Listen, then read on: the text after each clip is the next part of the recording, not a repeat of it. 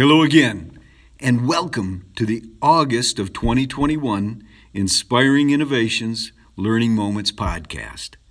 My name is Marv Pickla, and it is my monthly pleasure and privilege to share my thoughts and insights with you about topics like leadership and communication, professional development, often a whole lot of innovation, and then sometimes a, a special topic or two that I hope all of them, in some way, shape, or form, help you in your daily life or in your world of work.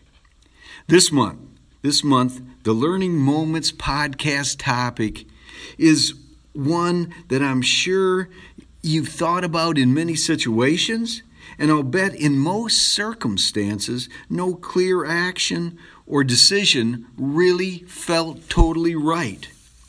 The topic, yes, it's really simple online or on paper. You know what I'm talking about, right? And yes, this topic may seem somewhat insignificant based on, you know, history and where we are. But I can tell you that as a consultant, I've fielded some questions regarding how you go about this, whether you send your messages online or on paper. And, and so it's really at that point in time where we need to give it a little podcast question time. So here we go. Do I communicate on a certain issue and drive the message by placing it in an electronic computer based format? Or do I have it prepared on paper and distribute it in a traditional way? At first glance, people would assume that the most correct response to this podcast question is that you go with the New Age techno route. Why? Because of speed, cost, and the maximum opportunity for distribution. And well, those points all seem to make good sense, but effectiveness matters. So, for the next few minutes, let's go over a few major consideration points because effectiveness matters. First, think about shelf life. If the information you have and you're sending has a, a, a, planned shelf life for maybe a year or more, I believe that it's logical and appropriate to send it the paper way. For ease of reference, and avoidance of, uh, you know, like lengthy computer searches, send it out on paper, and, and hopefully, hopefully, people will print it out and have it ready whenever they need it. Second, another key factor in considering the on paper or online question is the need for shareability. Is your message and information something that you would hope that would be reshared to many in your life work network? Well, if that's the, the intent of the message, then for sure go with the online option. Regardless of the length of the message document, or if it's unlimited, go with the distribution in an online option, and, and hopefully you will get the maximum result. Next, think about your target audience. And I, and I need you to really think about your target audience. Is it young? Is it old? Or a mixture?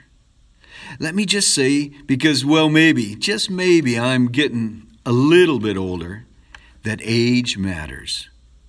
Age matters in your choice of getting the word out. You understand the age difference, and perhaps you even use paper and an online version at the same time to get the maximum distribution effectiveness and reach to all of those that you want to connect with. Okay, so sometimes using both matters, but for sure, consider the age group that you're sending your stuff to.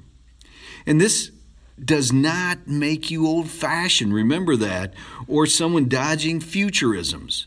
No, the, this complements you as a communications realist and someone who wants to do the best in getting your message and the word out. Okay? Fourth, it is critical to consider an ease of reference issue when going with the paper or the online version of your message. I'm talking about messages that maybe have a prior link uh, or links to other messages that need to be referenced in order to get the full impact of what you're, you're trying to say now or in a certain situation. It is important to use, I believe, in this situation, the online option so technology can quickly and hopefully easily reference back to where the previous correspondence was placed, and, and that way people get the whole complete message. Yeah, paper can be lost, misplaced, thrown away. You know what I'm saying. And technology has a great memory, so use it wisely. Finally, we've all experienced the sensation that when the internet goes down, how everybody gets kind of lost and, and, and almost paralyzed. Paper has, you know, no reliance on the internet. So maybe if you are in a situation where technology is maybe a little weak, go the paper route just to be sure.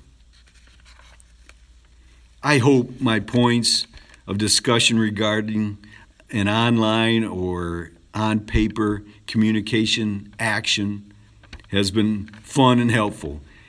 Paper has proven itself and its value over time and realized its strengths and its weaknesses.